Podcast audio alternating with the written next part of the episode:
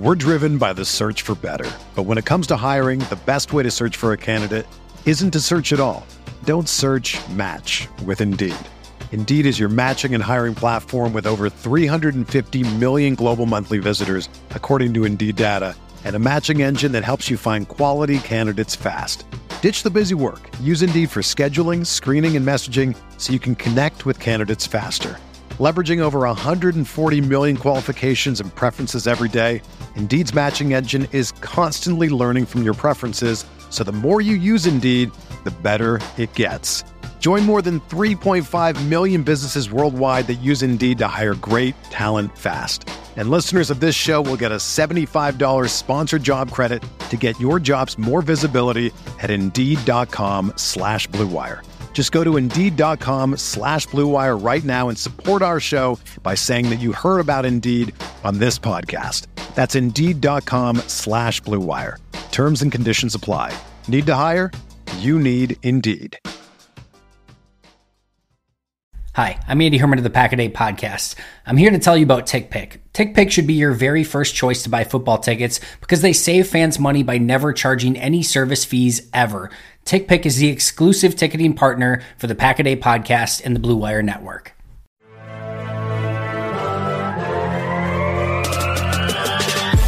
Twenty minutes a day, 365 days a year. This is the Pack a Day Podcast. Welcome in, everyone, to another edition of the Pack a Day Podcast. Thanks for joining us again today. My name's Dan Kotnick, and I'm joined by my two usual co hosts. A rare moment where we all three get to be together because uh, it seems like the like football gods are against us, where we always end up running like in a tandem between you know two out of the three of us. But finally, all back together. It's myself, it's Eli Berkovitz, and it's Janelle McAfee. Guys, how are you doing after a very stressful loss to the Vikings on Sunday? Have you recovered from it? Have you had to vent today? I felt like there was a lot of that on Twitter and social media today. Some venting, a little bit of uh, like just getting some of the rage off of your off of Mm-hmm. your chest. How did you guys handle it on Sunday?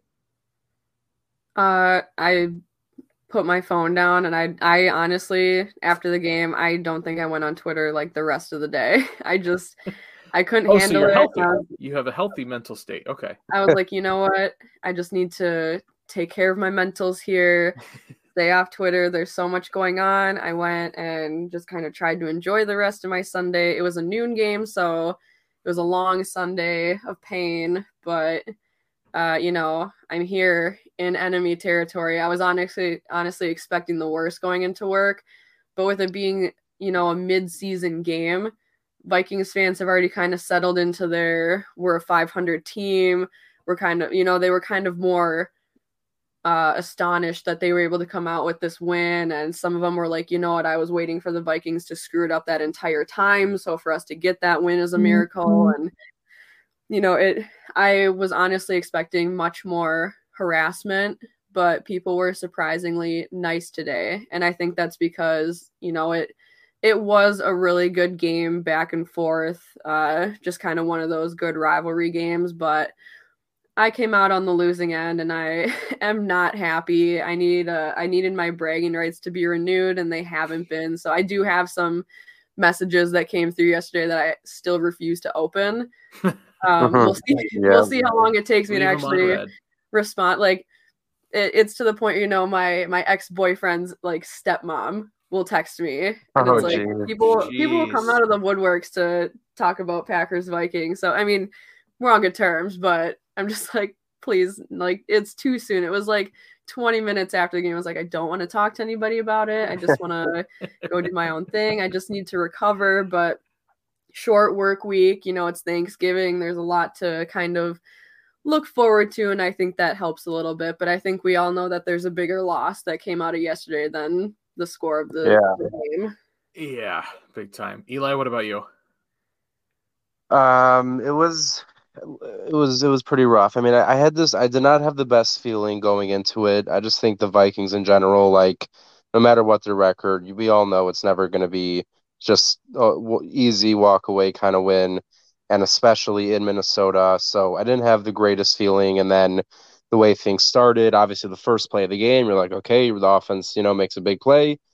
And then next thing you know, we're kicking a field goal because it just seems like we cannot we cannot get out of our own way in the red zone slash opponent's territory, whether it's because of penalties or just missed opportunities. And I think a lot of the first half, you know, was like that in terms of just mm-hmm. some missed throws by Rodgers, some bad penalties, and but as the game, mm-hmm. you know, got deeper in, mm-hmm. like I always I I try to be positive, but I also am always on the side of don't ever like really mm-hmm. let yourself relax and be okay until there are just mm-hmm. zeros on the clock because we all know the NFL is insane and it was uh it's just it's one thing to lose but when you lose and you feel like you really really should have won like even with the, even with the way the game mm-hmm. started and losing and being down by 13 I think at two different times in the game and coming back from it but yet it was still kind of like the Packers game to lose between the penalties that happened, the dropped interceptions that happened, the missed field goal, and some missed throws by Rodgers. And just, I think Matt LaFleur's game plan, at least for the first half, was not what I was expecting. AJ Dillon getting seven first half carries doesn't make much sense to me. His overall usage didn't make much sense to me. I thought he could have touched the ball at least 20, 20 times yesterday, but it's just it hurts more. It hurts more to lose to the Vikings, and it definitely mm-hmm. hurts to lose like that when when you go and you see Darnell Savage go up for look, it's it's never easy, but you're not going to have as a safety. I mean, much of an easier interception. It was a lofted up ball. He had plenty of time to read it, react, jump, and catch it. And it's just about getting to the getting to the ground and keeping possession. And the way he caught it, and I was saying before the show, and just real quick, just mm-hmm. if you watch the slow mo replay, he's mm-hmm. holding the ball out away from his body. Like everyone knows, you catch the ball with your hands and you bring it into your chest as soon as you physically can, and you hold on to that ball. And he just held it out like it was nothing. And that's the only reason it popped out when he hit the ground. So it's just like small mental errors at, that that cost us the game. Obviously, the field goal being a big one of them, and it's just it's never fun to lose in any way, and getting beat bad is no fun. But losing a game that you think you should have won is it's just it's it's a little bit tougher. Yeah, I, I think it, you guys made some good points with that. It, it was just tough all around. I I had to watch so due to circumstances, I had to.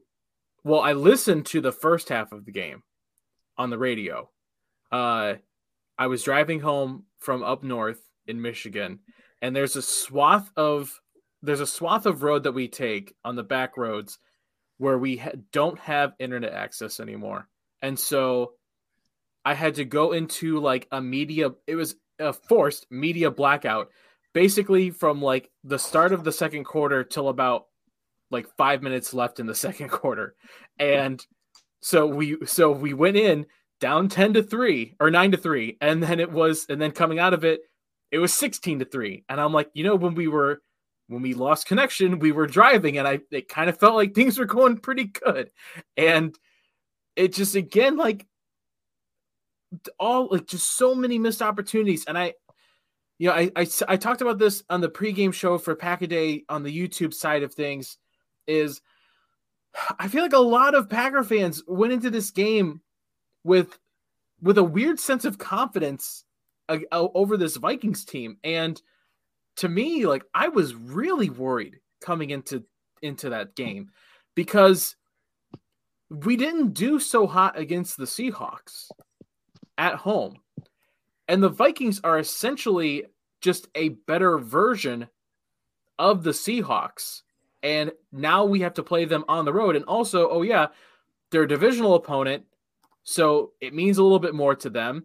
They're playing a little bit harder. And I said like you cannot come out flat. This offense cannot come out flat again. You will not like you it's you will not be able to overcome it.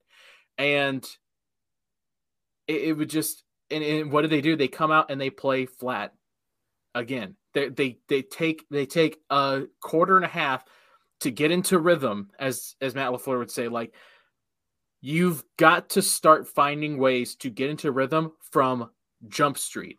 I don't care what it takes. I don't care if it means running a certain kind of play. I don't care if it means doing, you know, running running a a, a you know 20 or 30 like play script that Aaron might not be crazy about, but we know that it'll it'll just keep this offense moving a little bit. These are the kind of our, our go-tos. I don't really care. You've got to find some way to get this offense going because you can't keep relying on this defense to bail you out. Like that's what they that's what they've been able to rely on the last couple of last couple of games. And you can't keep relying on this defense because as we keep seeing more and more injuries are stacking up like you're going to have like everybody is going to have to find ways to to step their game up. This team right now is playing playing at a level that is like it, it's weird. It's not the same kind of level that we saw like when we had worries about them, or at least when I had worries about them in 2019, like about kind of finding rhythm. It, it feels like there's just there's just these weird little dry spells from everybody, you know, wherever like nobody's putting it all together all at once.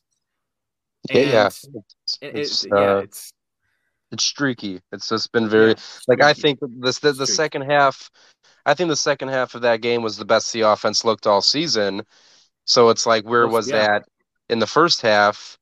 And you know they were doing that obviously, it, you know, because they were coming back from a deficit. But just in general, it's like, and I say this, I probably say this on every single episode here on Pack a Day, and I'm sure I say it on Open Book too. But for me, being still a obviously massive Aaron Rodgers fan doesn't matter to me. For me, when you have Aaron, Aaron Jones and AJ Dillon this week, just AJ Dillon, but still, you need to set up the pass with the run. If you're just going out there with the pass, teams can just double team Davante, play deep safeties, and and then you just you you're going to be forced to have other guys step up and make plays. Yes, MVS did go and do that, and that was great to see.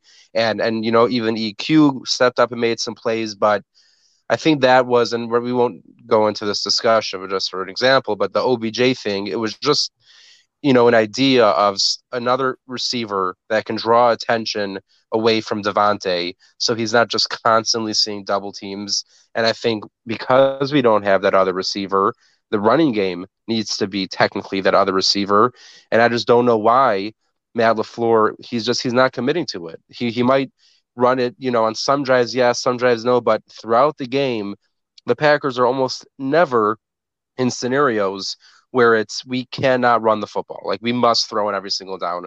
It just doesn't happen. We we very rarely are trailing by that much, and I don't see 13 in the first half being a deficit big enough to completely abandon the run.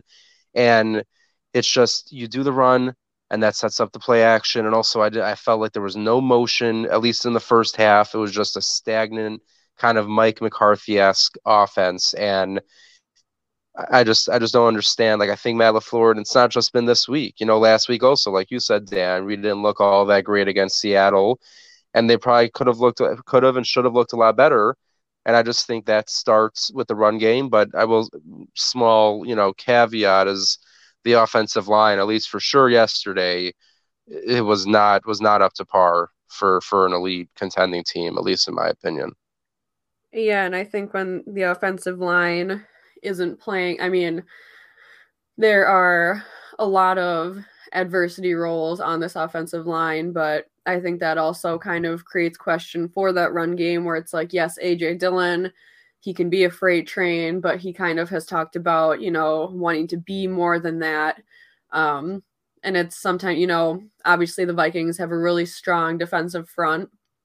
And if the offensive line isn't creating those holes, it makes it really tough. And then there's just a lot going on. Yeah, that offense, it's really, it takes a couple drives to really start clicking, which is really frustrating. And kind of like Dan said, you know, we've been able to I mean, it's kind of odd that we've been able to rely on the defense. That's not something we've been able to talk about in past seasons, but uh, the defense just wasn't up to par. And then the offense starts cooking, and it's like, okay, if we can have a hot offense and a hot defense, that'd be amazing. But we just can't have best of both worlds, and that's really, really tough. And there's just so much that went into that game, uh, especially that first half. It was just really frustrating. It took the offense a long time to get get going. Obviously, special teams still being a problem. Defense just, you know, let Kirk Cousins look way too good, and that's really frustrating for someone like me who can't stand anything that anything good happening to the Vikings. Uh,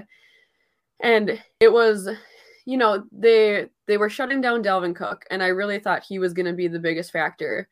And it's almost like the defense forgot you don't have to pick and choose if you want to stop the run or stop the air. You know, you can do both. And they were doing a really good job stopping the run game, but the pass game, they just they really struggled in that it's the entire DB room. It wasn't just one person. It was basically everybody who really struggled in many moments who I'm sure we'll kind of talk about when we get into our stock up, stock down. It's just, you know, it, it's tough when the offense we finally start to see uh, really get going and, you know, MVS hitting the like Rodgers obviously really targeting MVS for that deep ball because he knows if he can get it to him, he's gone.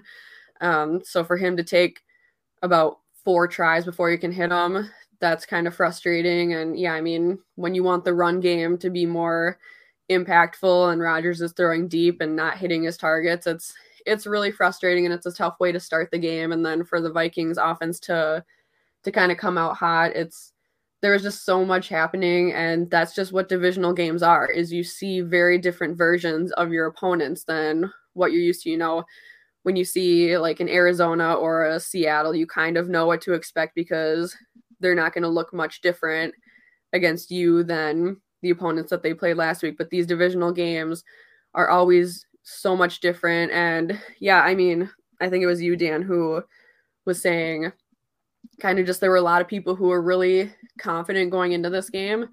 And I mean, rightfully so. I think that the Packers have done a really good job, but they also were down Rashan Gary, who is a huge playmaker on that defense. And I think his absence showed a lot.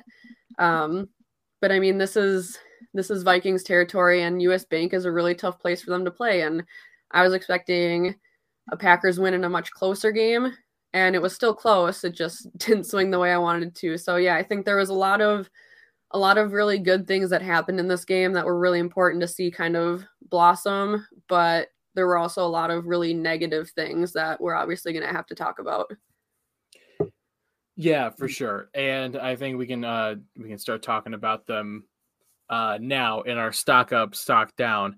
Um again, another one where like last time that we were on, right after the Chiefs game, we have a decent I think a decent mix of ones we could pick for stock up and stock down for right. this. Um so I guess uh Jen, I'll start with you uh, why don't you start us off with a stock up? We'll start positive today and go stock up. What do you? Th- what's what's your first one? Ooh, okay. Um, two immediately popped to mind, but you know, I, I touched a little on MVS. I'm sure mm-hmm. MVS is one of yours, but I really need to crown Preston Smith for his performance. I thought he was just a menace, and it was fun to watch him getting to Cousins and you know, with Rashan Gary being out, he really needed to make his presence known. And I thought he did a great job. There was a lot of times where Kirk was just barely getting that ball up before Preston was right there. So I think mm-hmm. that that is a huge stepping stone for him. And I, I love Preston Smith. I think that he is a phenomenal player. So to be able to see his presence more known and just see him up in Kirk's face for most of the game, it didn't seem like the the Packers had a whole lot of pressure. But when they did, it was usually Preston Smith. And I mean, obviously, you know, I mentioned Rashan Gary, but Mercilus is also hurt. He tore that bicep. So there's a lot of guys who needed to step up for this Packers defense. And I thought Preston Smith did a great job of kind of filling that role. And it's not a role he's unfamiliar with. He's a great linebacker, but you know, he really stepped it up in this game. And I thought that was really important. And I hope that he can kind of continue to rise in that way because we know that he can do it, but he usually has somebody on the other side kind of shadowing him and taking some attention away. You know, it's that dual threat. So when you're missing guys, for him to be able to still get to the quarterback the way he did, I thought, you know, it, it was a great game for him. That, that's a good one. I hadn't really thought about that, but when you bring it up, yeah, like especially especially in the second half. Yeah. Um we and I really think that's what's, that's what's frustrating is that Preston Smith created opportunities for those DBs. Yeah. And we'll talk about them later, but he I, I know I talked about this leading up to this week where I said, you know, if you can get that pressure on Kirk Cousins, mm-hmm. he will panic throw the ball and that could create opportunity for turnover. So the defensive front, they did their part. Unfortunately, the rest of the defense did not. So Preston Smith went out there, did his job. It was just the the other people on defense not finishing. And, and like you said, doing it without Rashan Gary, doing it without his other Smith brother. You know, he it was it was him and uh and Tippa. I can't I don't remember how to say his last name. It took me like a long time. Yeah, I, Nyla and yeah, it was, yeah, Nyla. I I I, I yeah, don't want to uh, insult. I, I, don't I don't attempt it too often.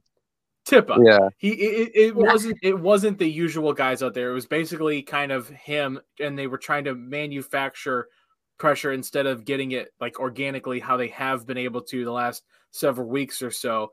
And so yeah, that's a good one cuz you said he they forced the opportunities there. And it was main it was mainly Preston. Kenny Clark did a pretty good job in the second yep. half too doing it. But yeah, Preston especially, he's been kind of almost forgotten a little bit over the last the season this season so far. Mm-hmm. And to see him kind of come out and be able to handle it in the second half like he did, that was that was really good. Which you did just kind of briefly mention Kenny Clark. I do have to say, even Vikings fans today were like, wow, that Kenny Clark yeah. guy is scary. So I mean, even Vikings fans were giving kudos to Kenny Clark today. Yeah, that the defense is good. The defense yeah. was good. It just like you said, there there's some that we'll we'll talk about when we get to stock down that I th- that needs to be addressed. uh, Eli, what about you? What's a uh, a stock up that you have uh, listed? Um, so I actually was potentially going to lead with with Preston Smith because I was also very impressed, but um, I gotta go with I gotta go with MVS. Like I know it, it, ended up just being four catches for him, but it was four catches for 123 yards and a touchdown. And a big part of it for me is just that Rodgers is clearly at a point with him that he just trusts him. Like the fact that you know he kept going him deep time after time, and they actually connected on two of them. One being the touchdown, the other one was like a 40 something, uh, 40 something yard gain uh, just showing that clearly he's finally gone, you know, he's gotten the trust of Aaron Rodgers. And then there was a third down. He made a nice catch, you know, just a hands catch that maybe in years past we would have seen kind of bounce off his hands or go through his hands. He just made a good kind of grab on the football, getting the first down. And we're just seeing him become more of a complete receiver, I think, in general and that's definitely something we need. I think we're going to need it even more down the stretch. Like I mentioned earlier, how there's got to be another guy outside of Davante Adams who's catching the football. I mean, yesterday, obviously, yes, we were missing guys, uh, receivers, but receivers that caught the ball yesterday, four four receivers: uh, Davante, MVS, EQ, and Randall Cobb. Everyone else was a tight end or a running back. That's just not going to work when you uh, when you just don't have another real threat so MVS getting targeted 10 times and only catching four of those. Like everyone else, Aaron Rodgers targeted, he at most had one incompletion to them. He had six incompletions to MVS. And I'm not saying it's all MVS's fault. A lot of them were just deep shots that he wasn't really open on. Um, and I think Rodgers more threw it just because he was under pressure. But if MVS can can step it up down the stretch and just be a consistent contributor. Doesn't always have to be a 75 yard touchdown, but be someone that Rodgers can trust in the key situations on third downs, in the red zone, stuff like that. That's going to be huge because at this point, you know, we're not we're not going to be trading and I don't see us signing anyone. Like this is the group we have, and we need someone to step up opposite Davante to take some pressure off him and just a small a small add-on to that. Um, it might seem like silly-ish, but I mean, Aaron Rodgers, like, let's just, you know, let's be real. 23 of 33, 385, four touchdowns, 148.4 passer rating. The second half, he was 10 for 11 with three touchdowns and 158.3 passer rating, perfect passer rating. I mean, that was there. Like, the first half of Aaron Rodgers did not look very right at all. The second half of Aaron Rodgers was the Aaron Rodgers of la- you know last year and of some others at points of this season looking like an MVP. So if Aaron Rodgers, if it look, yes, taking a loss sucks, but if this can put him back into that rhythm, it could be worth it because I think we saw him playing at an extremely elite level in that second half. Packers football is finally back, and there's no need to exhaust yourself searching all over the internet to find Packer tickets anymore. Because TickPick, that's T I C K P I C K, is the original no fee ticket site and the only one you'll ever need is your go to for all NFL tickets. TickPick got rid of all those awful service fees that the other ticket sites charge, which lets them guarantee the best prices on all of their NFL tickets. Don't believe it? If you can find better prices for the same seats on another ticket site, TickPick will give you 110% of the difference in the purchase price. Recently, I was just able to pick up tickets to Packers Vikings in Minnesota. Going to be heading west for that game. Attending my first game in the new Vikings Stadium. Cannot wait for that. Let me tell you, it was so incredibly easy to use TickPick. No awful service fees. I cannot recommend it enough. And the easiest way to do so is by going to tickpick.com slash packaday today to save $10 on your first order of Packers tickets or any other tickets that you want to purchase. We're driven by the search for better. But when it comes to hiring, the best way to search for a candidate isn't to search at all. Don't search match with Indeed. Indeed is your matching and hiring platform with over 350 million global monthly visitors, according to Indeed data, and a matching engine that helps you find quality candidates fast. Ditch the busy work. Use Indeed for scheduling, screening, and messaging so you can connect with candidates faster. Leveraging over 140 million qualifications and preferences every day, Indeed's matching engine is constantly learning from your preferences, so the more you use Indeed, the better it gets. Join more than 3.5 million businesses worldwide that use Indeed to hire great talent fast. And listeners of this show will get a $75 sponsored job credit to get your jobs more visibility at Indeed.com slash BlueWire. Just go to Indeed.com slash BlueWire right now and support our show by saying that you heard about Indeed on this podcast. That's Indeed.com slash BlueWire. Terms and conditions apply. Need to hire? You need Indeed. Another day is here and you're ready for it. What to wear? Check. Breakfast, lunch, and dinner? Check. Planning for what's next and how to save for it? That's where Bank of America can help. For your financial to-dos, Bank of America has experts ready to help get you closer to your goals. Get started at one of our local financial centers or 24-7 in our mobile banking app. Find a location near you at bankofamerica.com slash talk to us. What would you like the power to do? Mobile banking requires downloading the app and is only available for select devices. Message and data rates may apply. Bank of America and a member FDIC. Yeah, and I think uh, just to touch on MVS, because obviously you just uh, mentioned two players for your stack up, but MVS, he is somebody who we have just been patiently waiting for him to hit that stride. And you can tell that Aaron Rodgers trusts him enough to continue to throw him the ball and he wants to hit him on that deep shot. And he knows that if he can hit him in stride, that MVS is gone because he's got the speed. Um, despite coming back from injury, he's still he's still fast out there and his hands are so much better. I know that was that has been an issue and he has taken so much heat for it. So to be able to see him go out there and have these big games and these big moments, I love that for him. And it's just if he can really develop into that solid number two, which he is pretty close to being, then the Packers really do have quite the threat at receiver. And you bring in Lazard, who is a phenomenal blocker and also gets involved in the passing game. This, I mean, it's not the big name guys, but MVS has a lot of potential in this league. And when you have the trust from Aaron Rodgers, that helps so much. And I mean, if Rodgers can be more accurate on some of those throws, who knows what MVS's numbers would have been yesterday. So he's just somebody who has been so fun to watch and so fun to watch develop because you kind of remember how he like where he started and you see where he is now and it's been a slow a slow ride with MVS, but it has been an enjoyable one. So I'm excited to see him get more targets and hopefully his reception number goes up and you know he's going to be one of those really important guys on this offense and obviously now that he's back from his injury and you know this receiver room has really struggled with a lot of you know they haven't it doesn't seem like they've all been present together for a while but he is kind of just really developing into that true number two, which is so important. And he has so he has such a a wonderful skill set where if he can be utilized more, it's going to be extremely dangerous. And then you also touched on Aaron Rodgers, obviously, who, yeah, I mean, that first half, his stock definitely went down, but he went back to looking like vintage Rodgers that second half. And it was so fun. And I wish that the game would have ended differently because of that offensive performance. But it's just, you know, he he was getting in his groove and he was just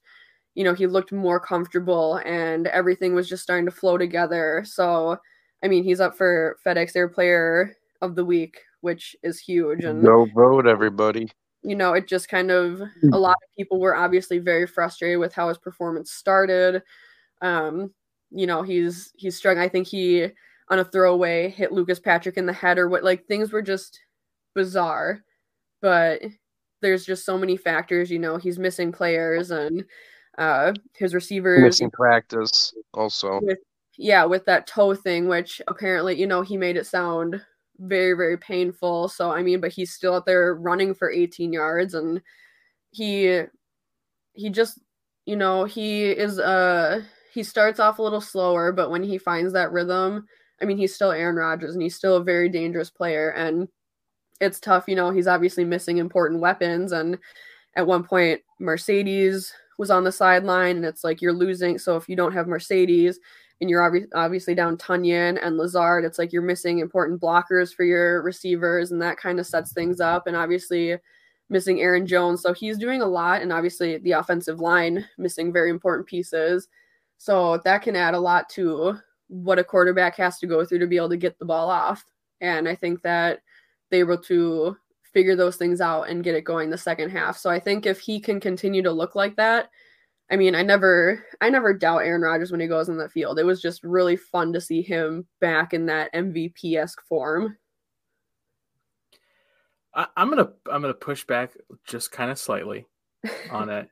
Uh I don't know how much I want to say that it's a stock up for Aaron Rodgers. Um because it there's still just I, I still just have a lot of a lot of hesitation about what I'm expecting out of Aaron Rodgers moving forward now. Um like if anything I think it's maybe like a stock like neutral, like it's a hold.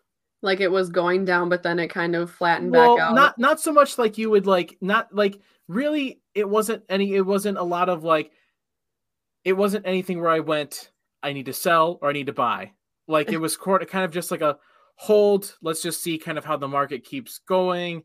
We'll just kind of see what's go we're not really going to change our strategy yet. We're just kind of sticking by. And a lot like, of that is because the expectations for Aaron Rodgers are so high already. That's well, true. Where like that, it makes that, it hard to, you know, want to improve on that idea of him. It, is. It's hard. It's hard. It's hard because, like you said, it is, it is sort of an expectation, but like uh, we're we're still we still haven't seen him play at that. We still haven't seen him play at that level yet. I mean, really, this whole year it's been it's been kind of Aaron Rodgers looks a little off on deep throws. He's looking like this is the like this is kind of the first year for me where it's not so much that Aaron looks bad. It's Aaron looks old. And he's still very good. He's still top top 2, top 3 quarterbacks in the league.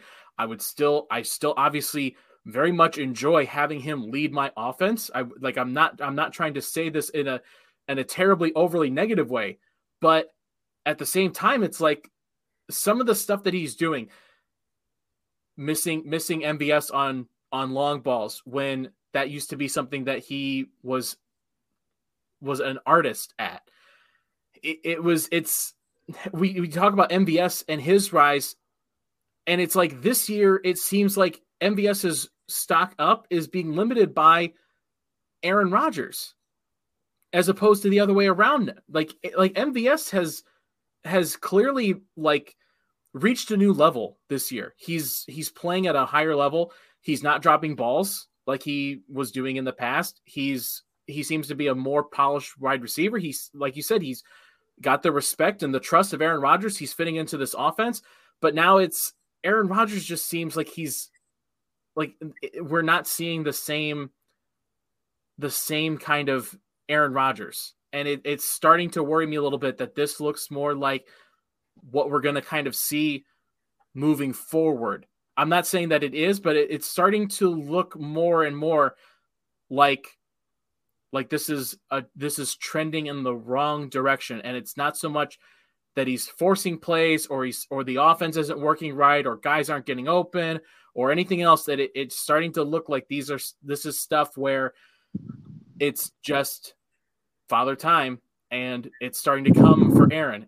Stuff like well getting over COVID and I mean, yeah, he hasn't his, practiced and dealing with his toe and not yeah, not have, not practicing like like this stuff kind of starts to starts to accumulate a little bit more and it and it's now that he's older, I just I don't like how it's trending and so so I just I'm just trying to I'm just pushing back a little bit on it. I'm not saying that it's wrong or anything. I I, I don't like I don't disagree. On, we can't always, you know, be on the same page. otherwise, we don't have a show. I know, I know. That's what I'm, I'm saying. Time, yeah. Nobody's gonna want to, you know, because there's people who think like Dan and there's people who think like Eli, and that's why we have three of us right. here so that we can get all the different perspectives. Because I think you you both make really good points, and you know, we all have certain expectations for somebody like Aaron Rodgers, and when they've kind of been having a tough year. It's exciting to see them come in and have a really good second half, but at the same time, it's like, okay, how consistent are we going to get that? And I think practicing, hopefully, he can get back to practicing because I think that's a huge thing. And we're seeing because you know with the COVID and now his toe issue, it's like he's missing a lot of time. So for him, I guess not even practicing and to be able to at least put a performance together like he did yesterday is impressive. But we need more consistency from him for sure. Yeah, real quick, just to uh, cap off the Aaron Rodgers talk, because I feel like we all have a you know pretty similar idea of of where we're at with him. But uh, number one, I do think at least on on two, for sure two, maybe even three of the deep MVS shots that didn't work out. I think they were more e- equal parts pressure in his face slash MVS was kind of plastered, and like those are the ones that kind of seemed to go and sail out of bounds. Like MVS really wasn't that open, but there definitely were also one or two where MVS had a step on the guy and it wasn't on the sideline, it was more of a post route, and Rodgers kind of put it a bit too far out in front, which definitely was uh, disappointing to see.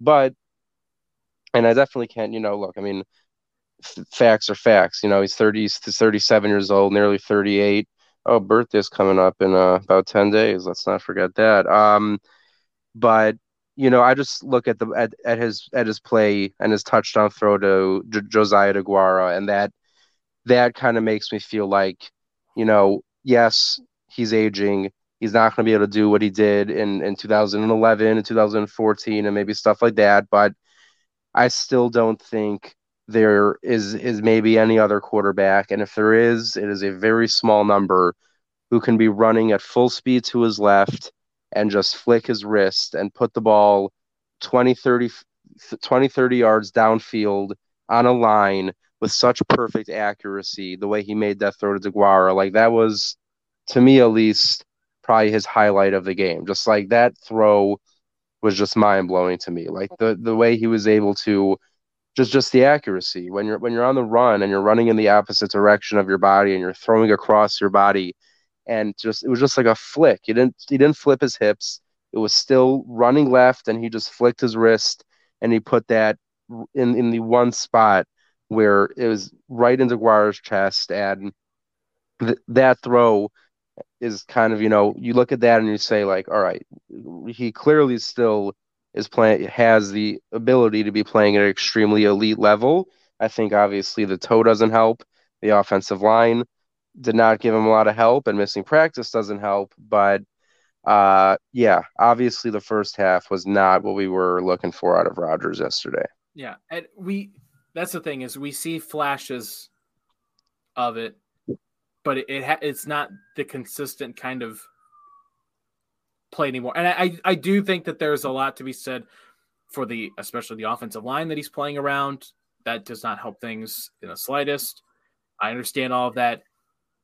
Like I said, it's it's more of a hold for me just because it's been two weeks now where it's a slow well and it's kind of almost been a thing for, for the last couple of years is getting off to a slow start this year especially though it's been more of the aaron rodgers kind of feels like he's taking some time to get into the rhythm of the offense as opposed to the offense kind of getting into a rhythm as a whole um my only other one you kind you touched on it uh Eli, my only other stock up was Josiah DeGuara because it was a really cool moment. As I said, I got to listen.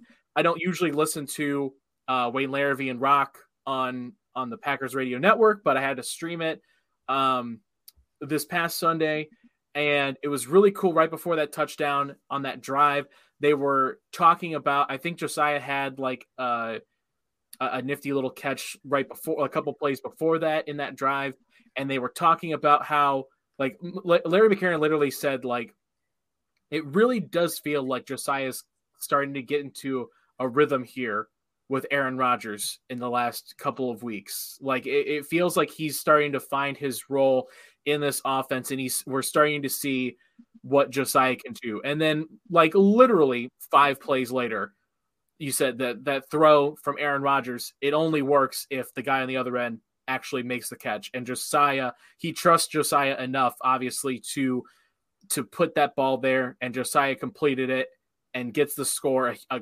clutch score at the at that moment of the game.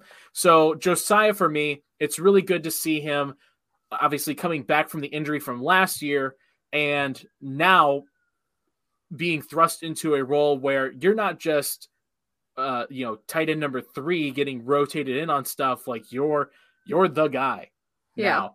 And and he yeah, he, he seems to be trending in the right direction. So I, I want to give a shout out to Josiah. Yeah, because you know, Marcedes isn't like the tight end one. You know, he's uh right. give him one or two, and it's really exciting. But DeGuara really needs to step up, and he's really starting to. You know, he's slowly transitioning, but it's nice to see him getting involved the way he is. And I mean, even I think Dafney had a play and it's like EQ getting more involved. It's nice to see these guys who don't usually do much stepping into these roles in the absence of other players.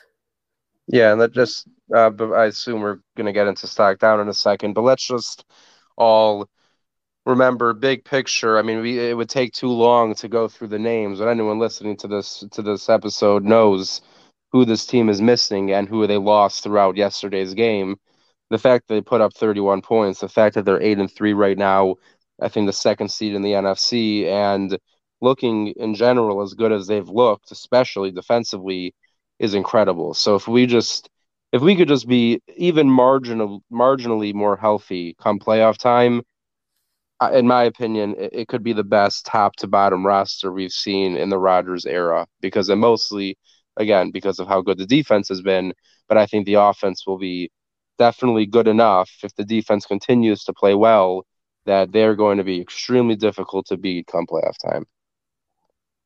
Yeah, very much so. Um, let's transition over to the bad side of things. hmm. Stock down. Who wants to start us off? I feel Eli. I feel like you came in here. You came in here with some energy you, you popped you popped into the chat before we started, and I already felt like Eli has stuff that he needs to get off of his chest. So why don't you start us off? Who's who's a stock down for you this week?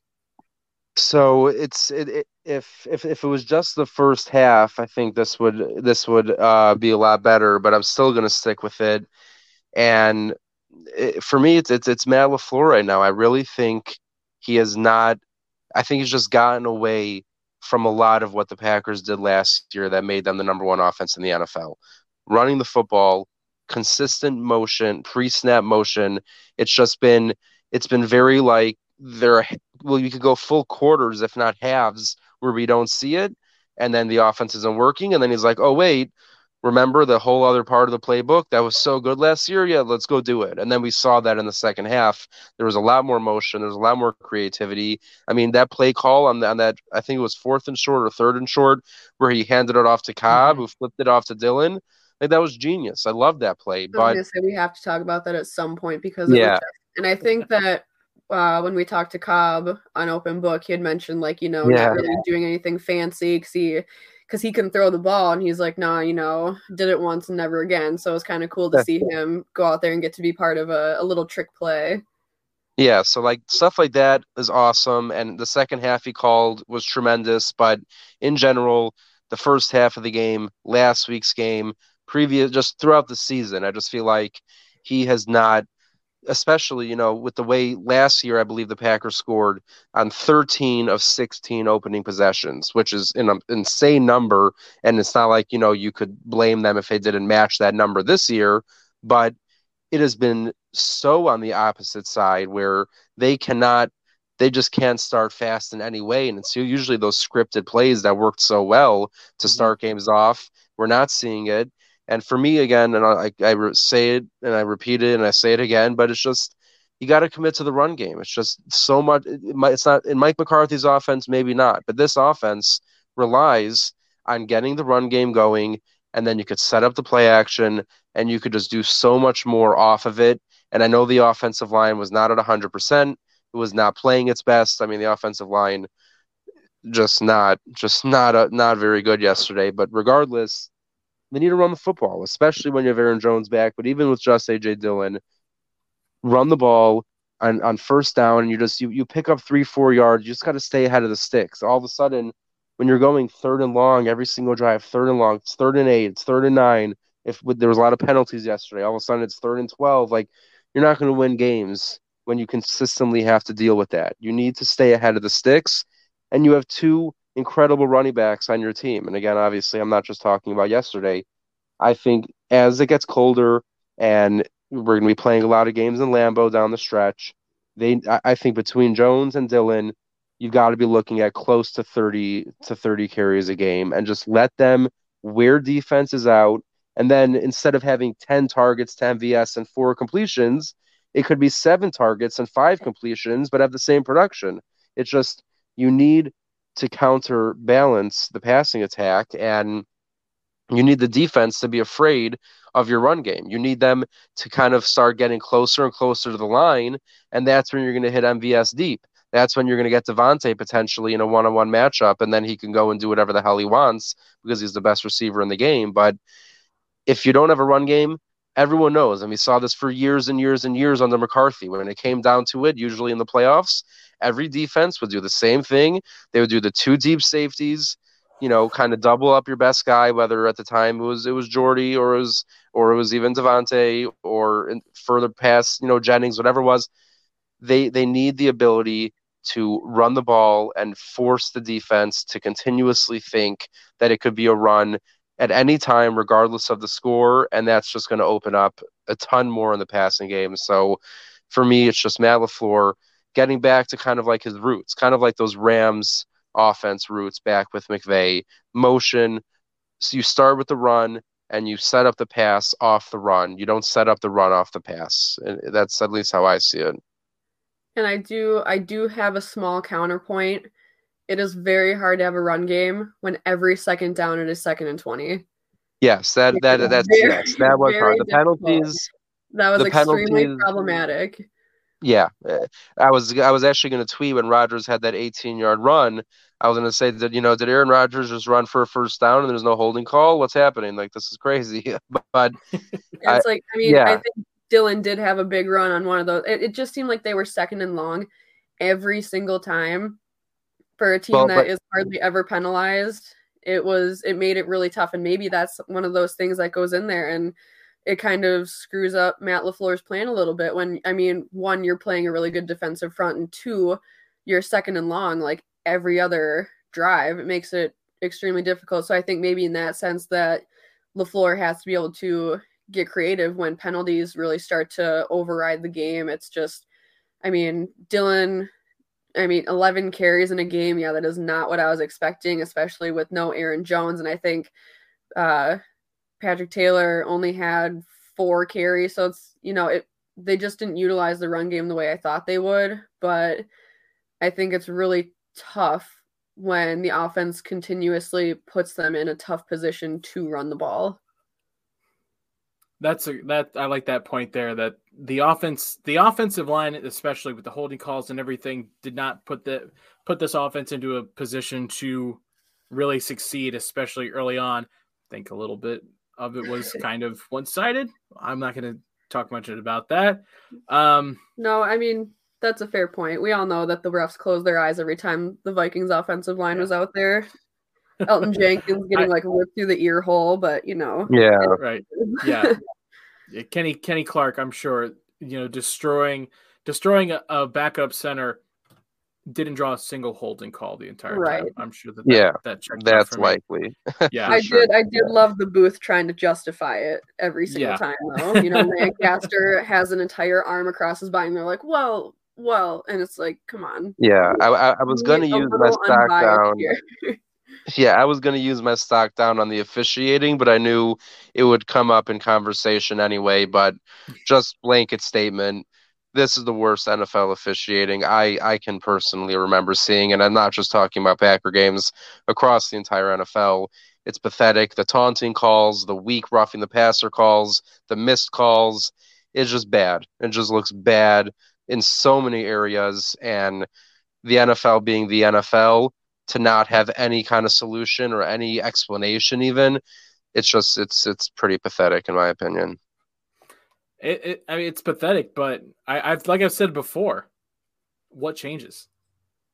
You know, are we going to stop watching the games? oh and see then no look that's the problem they know, You know, they no know. matter what they even with the look with the replacement refs you know the views i'm sure were still the same back in 2012 when we're not even going to go into what happened there but um but yeah look they know that people will still watch but it's just at a certain point use your brain if, if i'm sitting on my couch at home and i've never been in a ref of anything and i could see something that clearly because you see the replays you just you yeah you have refs on the field to, to to keep order amongst the players but when it comes to penalties and big plays and stuff like that you have 9000 angles on every single play Yeah, up in the like, booth But but that's the thing. Do we have the same? We're gonna. I'm diving into this now. Do we have the same outcome or ex- expectation of a game that ownership does?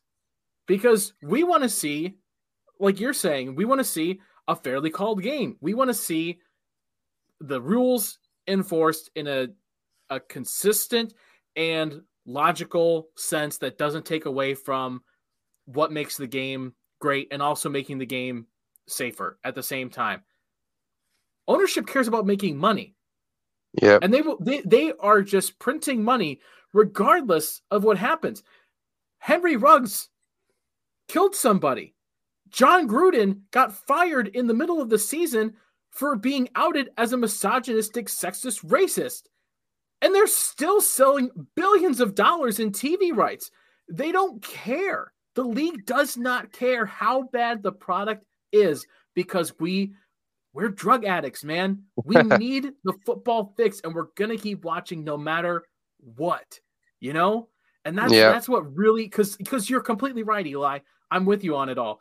It, it's terrible that a league like this has officiating that is so so poor when they have so, they have the resources available to to fix it.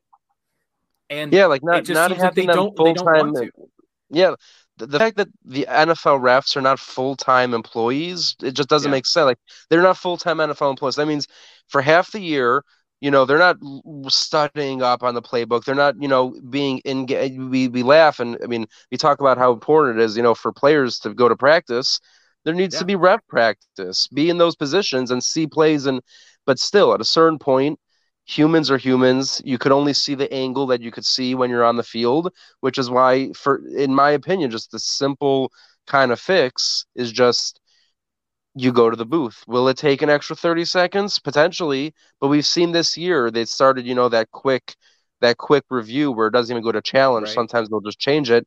And so do that more. thing. Like there Yeah. yeah, yeah that that has that has been good, but they've got to do it more. It's just it, Yeah. it doesn't have to come to the point where it did the Saints and the Rams in 2018 Right. where a team has to have a Super Bowl berth taken away from them for the NFL to open its eyes. It's like I don't care if it's week 6, if it's week 16 or if it's in the in the championship game, you can't have it. You just you have a booth that has an angle and a camera in every single way.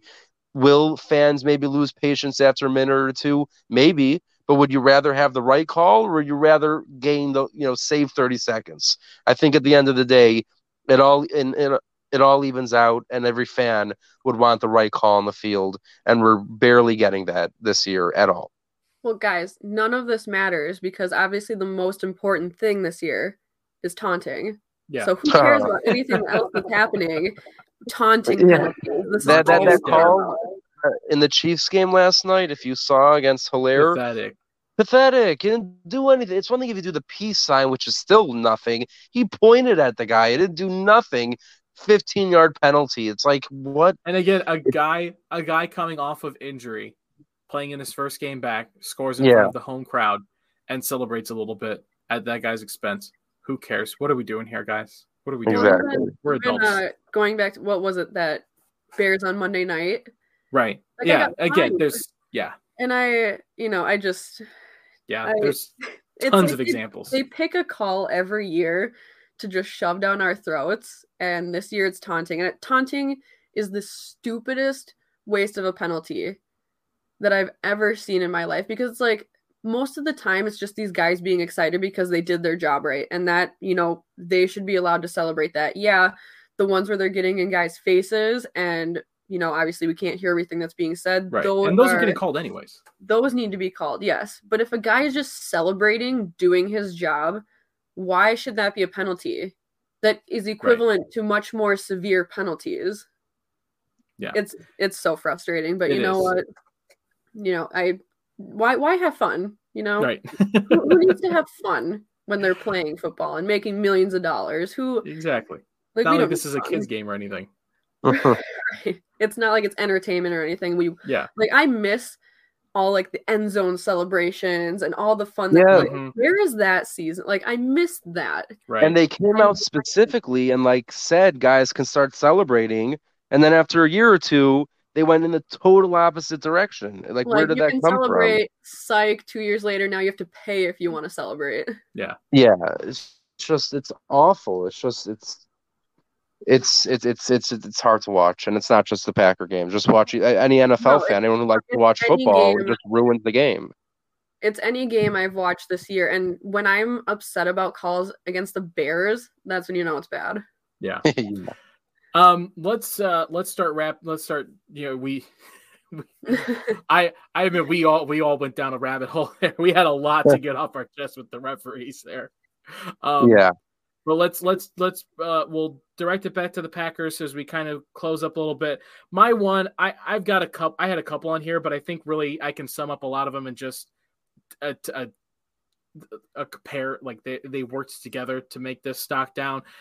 But the secondary and Joe Barry, uh, this week, very clearly the game plan did not work there, and and, and not oh, not so much that the game plan didn't work. There were parts where the game plan didn't work. Looking at that Justin Jefferson touchdown where everyone is two yards deep into the end Yeah. zone what the Um, hell was that drove me up a wall, drove me up an absolute wall. But but like you, you Eli, you kind of touched on it earlier. Um, there were a couple times where the pass rush get the pass rush gets there and they're forcing those shots from from Kirk Cousins and the DBs just could not finish it. Eric Stokes on that long touchdown, or I don't know, I don't think it was a touchdown. I think it technically, or no, it was a touchdown. it went down Justin at one yard. Was that the one that? No, the, the, went- the second the second one where he oh, uh, the was that other like the one no i think he Yeah. scored in the end He he scored. He scored on that one. It was when J- Stokes fell down and Yeah. Justin Jefferson catches it, and then the Rasul Douglas one where he's he Oh just my gosh. takes a weird step and It's almost that like was Cousins. six It was like Cousins like missed through the ball, and it happened to go to Thielen. Like he didn't Right. throw it the way he wanted to, but it ended up working because Douglas spun all around. And right. I mean, it's like yeah, Douglas if- like a month ago was a practice squad player, and Adam Thielen is a good receiver. But it's and Stokes Yeah, same it was- thing down with Jefferson on the goal line. It's just guys getting turned around and not knowing where they are and that's really frustrating and it's kind of one of those games where you're like wow i really miss Jaire big time. And then I mean, Yeah. Eli, you hit it n- nail on the head. Those that interception from from Savage, that's a play that Mhm. he's got to make if he's going to be a starting safety. There was like Yeah. five that should have been made. Yeah. It's that so one was frustrating. so Like, you don't egregious. Like, no, sorry, I was just saying. No, there was there was another one that was really bad, but but the I think it was Thielen did a, decent enough job great job at of, yeah. of hitting the ball Yeah. out. But that second Yeah. one, it was it was nothing. It was it was simply he had the ball in the air for plenty of time, and and all he just he did not bring it to his chest. He held the ball out. If you guys remember watching LeSean Yep. McCoy running with the ball with one hand, you know, with the ball out, that's what it looked like. And it's like, dude, I know you're on defense, you're not a receiver. But number one, you're a good player from what we've seen. Number two, you're in the NFL. You should know how to catch a ball. You catch the ball and you bring it to your chest. He caught it in the air and went down to the ground with that ball just flailing around far away from his body. And yeah, you hit the ground, the ball's going to pop out. He puts that to his chest. He lands. He does not lose the ball. And chances are we're nine and two right now. Like like you said, Dan, like Savage, we've seen great moments from him. But if he wants to be a true, reliable, and elite safety in this league for years to come, those are plays you simply have to make. There's no excuse for it. Exactly. Yeah, and Dan, this was like the entire DB group was my Mhm. stock down too, and Savage especially. He's the one that really sticks out like a sore thumb. He just didn't have a great day, which is really frustrating because there were so many opportunities for him to have a great day, and then it turned out like he just didn't didn't perform well, and it was just really frustrating. Like, yeah, I mean, Eric Stokes is he it's his rookie year and he's matching up against Jefferson and that's a really tough matchup because Jefferson is a phenomenal receiver, but those are plays that need to be had and Douglas, you know, matching up with Thielen like yeah, these are guys who are on tough matchups, but the the more veterans of that group really needed to step up and they just didn't and it was just really really frustrating. Um Yeah. just you know this this is such a good defense and Kirk Cousins like I said Preston Smith set up Kirk Cousins to give these DBs a lot of opportunities and they just didn't capitalize and if you force those turnovers you know turnovers help win games and obviously We're, we're Savage, I- you know, winning winning the turnover battle, undefeated with Yeah. the floor. and I was so busy celebrating that Savage interception I didn't even realize that he dropped it until Yeah. yeah. the replay came and I was like, "Are you serious?" So Yeah. that was just it's it's a dagger to the heart to watch stuff like that where it's like this defense that has been so good all year and so reliable making mental errors like that. It's just it's tough and you know, you've got the Rams now coming up. You, they're they're coming to home and um that's going to be a really tough receiver matchup too. So and you know, Stafford isn't anybody new, but it's just you need those guys to step up. And Savage, it was just a really disappointing outing for him. Yeah, and a real just one real quick thing about Stokes. I feel like he is always in in tremendous coverage. He's always in position, but he has yet to figure out the, the locating the ball part of it, which Yeah. is obviously a very big part of it. His- His speed helps him, but his eyes need to Yeah, kind of match with his speed because if he knows where because we've seen this multiple times in multiple different weeks where if he can figure out how to either if he's not facing the ball look at the receiver and kind of guess as to when the ball is because there's opportunities where if he just sticks his arm up that creates maybe a, a a breakup. And yeah it's just those those growing pains as a rookie. But when you are essentially cornerback one we really need those plays to be made. And that's what's really tough is that there's a lot riding on him right now. But those are just simple things that he needs to incorporate into his game so he can really elevate it and be that reliable cornerback because when Jaire does come back if he can be that solid cornerback too which he can be um, that's going to help a lot but right now he has big shoes to fill and it just he really struggled yesterday Yeah, and, again, like going back to Joe Barry again, I, I think it has to be mentioned.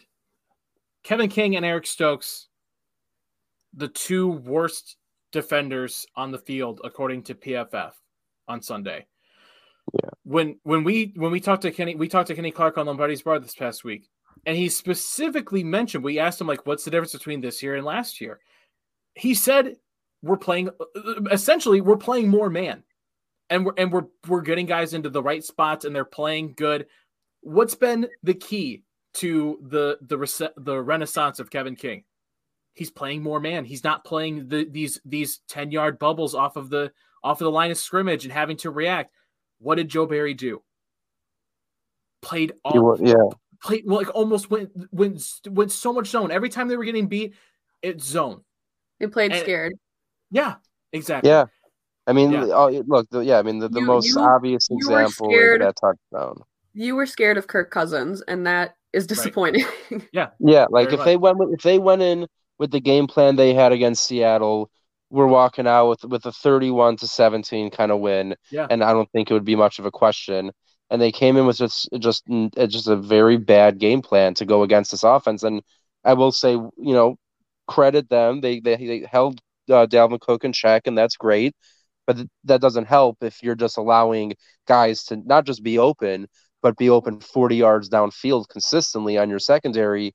That's just not okay. And we know, I mean, we're not year one or two or three. We're five years into Kevin King's career. We know what he is do, good at, or you can say at least average at, and we know what he's for sure bad at. And they put him in positions where he's not going to succeed. And yeah, I mean, outside of week one, I think you can easily say it was Barry's worst called game and just worst game plan going into it. And they just seemed, yeah, like they were just not prepared. Like they basically, I feel like they went in there saying, you know what? We're just going to focus on Dalvin Cook and right. the secondary is going to be fine and they'll just stop Kirk Cousins. But at the end of the day, Cousins he may not be great, but he's not he's not garbage. And when you have Je- Justin Jefferson and Adam Thielen, you can't just say only worry about Cook. Those are two majorly good receivers that you need to worry about. And yeah, like you said, Dan, uh, Barry's plan going into it was just not not on point whatsoever, and they need to clean that up before the Rams, or it could be potentially even worse. Yeah, and I uh, think before we wrap up, I'm just mm-hmm. gonna take like two seconds to say special teams like Mason Crosby, yeah, stock Short down. Leash. It like my heart is like shattered having to put Mason Crosby stock down, but there's just something going on and I'm sorry Mason, but we can't we can't not address it. Let me yeah. go out there and do better. let me ask you guys wrong. let me ask you guys this question as a, a we'll use this as an end cap on this. One just one word, one word answer for this. If Mason has similar troubles against LA that we've seen the last couple weeks, do you make a switch at the bye week? Yes or no, Jen? No. Eli? If he goes out there next week and misses a, a makeable kick, I got to go yes. I said one word answer, but I respect it. I, I, res- I never hard. It's hard. Look, just, just like Jen. I, look, I love Mason, and it's so hard to just say yes without it any is. context. No, it is. I just I I don't see it happening. Oh, I, I, don't think they're going to do it. I don't think they're going to do it. I'm just no, saying I, what I would think. I, I don't see, you know, even so, even if he's struggling, which we've seen a lot of kickers struggle this year. It's not just Mason who I've seen missing easy kicks, but it is Mason Crosby, and you expect him to make those. But, you know, how about our offense just doesn't put Mason in those positions. Maybe just yeah. score more. like that's a good. That's fair. That's very fair. He, he, went out there and drilled a 54 yarder and then misses a 32 yarder. So it's not like I, I, don't have confidence in him. It's just I think it's really the mental thing, like we saw, and I think it was yeah. 20, 20 what 2015 or 2017, whatever year it was when he had that just awful, awful season I don't think anyone doubts Mason Crosby's talent. I just think he clearly at times can get into his head, as I'm sure any kicker could.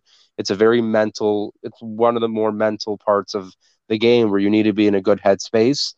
And right well, now, he's just not. He's just Matt not. Matt LaFleur has also addressed it is not all on Mason Crosby. Every guy out there on special teams needs to do their job with the blocking. Yeah, well, I'm not. A, I'm not at all a fan of the new long snapper. Just uh, to be put on the record, I've not seen a tight, good snap from him yet. Everything looks wobbly and slow. I don't know why the hell they they decided to move on from Bradley. I really don't make I don't understand that move Mhm. more than anything. I do, you know, maybe next week is like a, a Crosby redemption game, but I mean, it it sucks because you know he is kind of the most reliable guy, and when your reliable guy starts to struggle, it's really frustrating. And the kicking position, it's tough. Like all eyes on you all the time, and you know, whenever there's a three point swing in a game, and if you miss one, all of a sudden it's oh well, you know, this is Mason Crosby's fault, and not entirely true. Like, yeah, he should have made it, but that's not to say that this entire game is his fault for the loss just because it was by three points. No, definitely not. Yeah.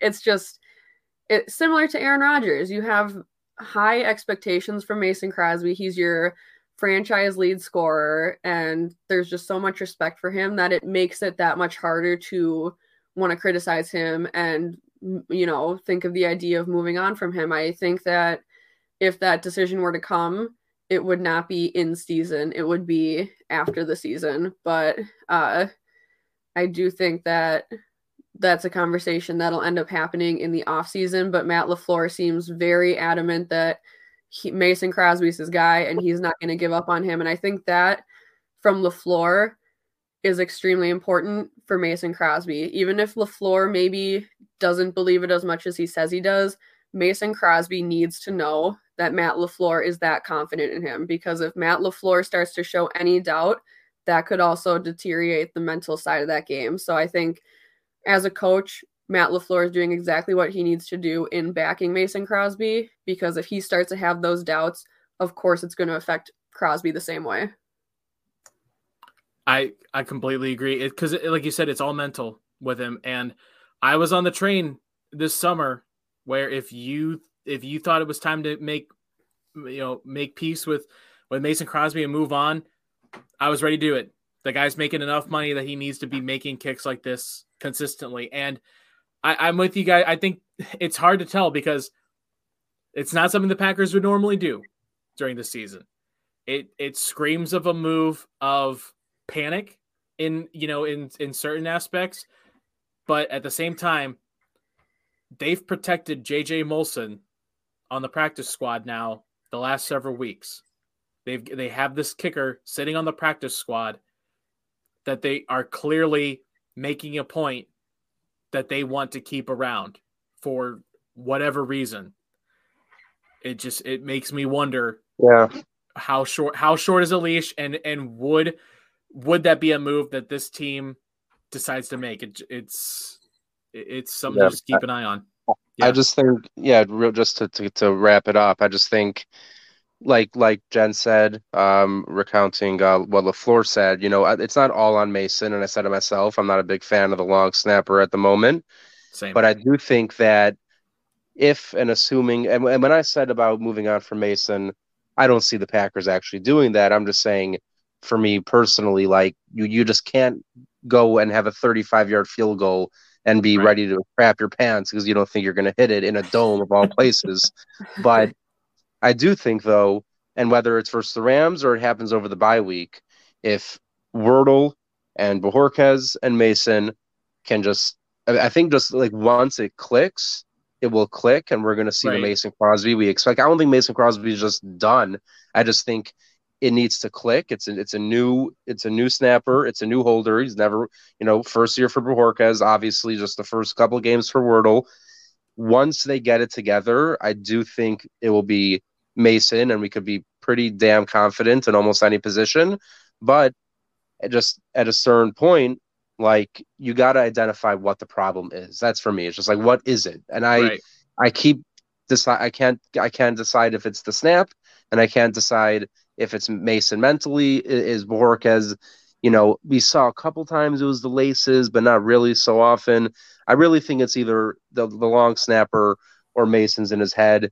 But I do think that there is still very much a chance for them to just get some more experience together as a trio, get it together, and for all we know, by the end, you know come the the the, the stretch heading into the playoffs, we're looking at the Mason Crosby we expect on a weekly basis. It just the whole operation needs to get cleaned up right now. Yeah, spot on. As I said, one word answers to wrap up the show. and all three of us turn we turned into 15 like 15 more minutes of conversation that's how this that's how this show has gone today i hope i hope it's come across well for for the listeners because i feel like we we had a lot to get off our chest about both sides of the ball good and bad for the packers there was a lot to talk about a lot to discuss and i think especially being at the place right now that like this game was sort of a watershed moment you know this this was the mo this this this is a moment regardless of what happens the rest of the season, that we look back on and kind of say the season kind of was going to change around this game. If they win, they pretty much control their destiny with the division. Now it becomes a little bit more of a toss up, and we enter. We're entering now like the fourth quarter of the season, and and and it's and there's a there's a lot to process after Sunday. So uh, I, I feel like the runtime was was worth the conversation that we had today. Uh, Jen, Eli, do you want to let people know where they can find you out on the socials? What you got to promote this week? Jen, we'll start with you. Yeah, um, per usual, you can always find me on Twitter at Big Mac underscore four. That's where most of my content, my thoughts end up going. Um, you can find me every Wednesday on Open Book with uh, Eli and Zach. That's 8:45 p.m. Central on Game on Wisconsin. Uh, you can find me over at Packer Report. Obviously, I'm here on Pack Day every other Tuesday with these guys. Make sure that you do go check out Zach Eli and I's interview with Randall Cobb because that was a lot of fun. Uh, extremely incredible human. Like, there's not enough nice where everything you thought about Randall Cobb, it's that and even more when you get to talk to him. So make sure you go check that out. And yeah, I mean, everybody i hope that you enjoy your thanksgiving. I think we have to suffer through a lions bears game so do your best to get through that. Suffer? So- we get to watch we get to watch andy dalton and tim boyle fight each other yeah. this is fantastic thanksgiving i mean it's gonna be so boring it's but it's gonna, gonna be, be, funny so terrible it's I- gonna be fantastic ter- terrible football is you know you we don't it's not it's not us having to deal with it. I mean, it's going to be, it is what it is. Maybe the Lions get their first win of the season, maybe they don't, but uh, either way, whatever. You know, I hope Tim Boyle can go out there and get a win. uh, but yeah, I hope everybody enjoys their break and hopefully by the next time, well, we'll be back after the After our bye, bye so we'll have to We'll have- get a little yeah. bit more creative. There's really no stock up or stock down that can happen on a bye week, but you We're never know with creative the team. Yeah, we'll figure it out eli Yeah, um, just like Jen said, you can find me and her and Zach Jacobson every Wednesday night at 8:45 Central, and you can find me on Twitter at Book of Eli underscore NFL. You can find my writing at PackerReport.com, and make sure to uh, check out my YouTube page at Eli Berkovitz and uh, subscribe there. Always putting up some good Packers content over there. And like Jen said, if you have not yet watched our interview with Randall Cobb, I highly suggest uh, doing that uh, over on Game on Wisconsin. You can find that on YouTube or Twitter. Uh, yeah, just a fantastic time with an incredible person that I think any Packer fan and really any football fan would enjoy. So check that out. Cool. Uh, I am on Twitter as well at DK All the Way. You can find me and all my stuff over there. Uh, every Wednesday on Game On Wisconsin, I'm with Jimmy Christensen and Todd Varney on Lombardi's Bar. Uh, we also had a, a great Packer interview this past week as well with Kenny Clark coming back on the show. Um, he had a lot of great insight. I think, especially some great insight into the changes on this defense this year and talking about that. Uh, and we've also taken it up as a mantle to guarantee that he gets into the Pro Bowl this year. So if you have not taken a chance yet, take a chance now to go vote for Kenny Clark and all of the Green Bay Packers, Randall Cobb, Aaron Rodgers, Corey Bojorquez, everyone into the Pro Football. uh, I was almost said the Pro Football Hall of Fame, the Pro Bowl. it's the Pro Bowl. Get them into everywhere. They make enough Pro Bowls to make it into the Hall of Fame. But uh, yeah, get the votes in for the Pro, the Pro Bowl for all those guys. Uh, you can also catch my writings on uh, Game On Wisconsin's website every Friday on the Leap, my article over there. And yeah, make sure, of course, that you are following Packaday Podcast on Twitter at Packaday Podcast. Subscribe on the YouTube channel where Andy and the rest of our crew does some amazing video work as well, daily YouTube videos on the YouTube channel. So make sure you subscribe on both of those. Leave a review, leave a rating. It helps us out a ton. Let your fam- your family and friends that are Packer fans know about us so that we get more people listening and uh, you know just keep this thing growing. Uh, like like Jen said though, hope you enjoy your Thanksgiving. I hope you're like me where you will you can appreciate the the absolute crap show that is Tim Boyle, Andy Dalton, Bears Lions on a Thanksgiving and just enjoy Thanksgiving, enjoy being with some family. Hopefully you can do it safely. Hopefully uh you know it's it, it, it you can appreciate this holiday after what we've been through. I hope it's a little bit of semblance of normalcy back into our lives again after uh, after a really tough couple of uh, well not couple several months in a row here now. Um, but for Eli, for Jen, Dan Koenig saying thank you again. We'll see you after the bye week, and as always, stay safe and go pack go. Go pack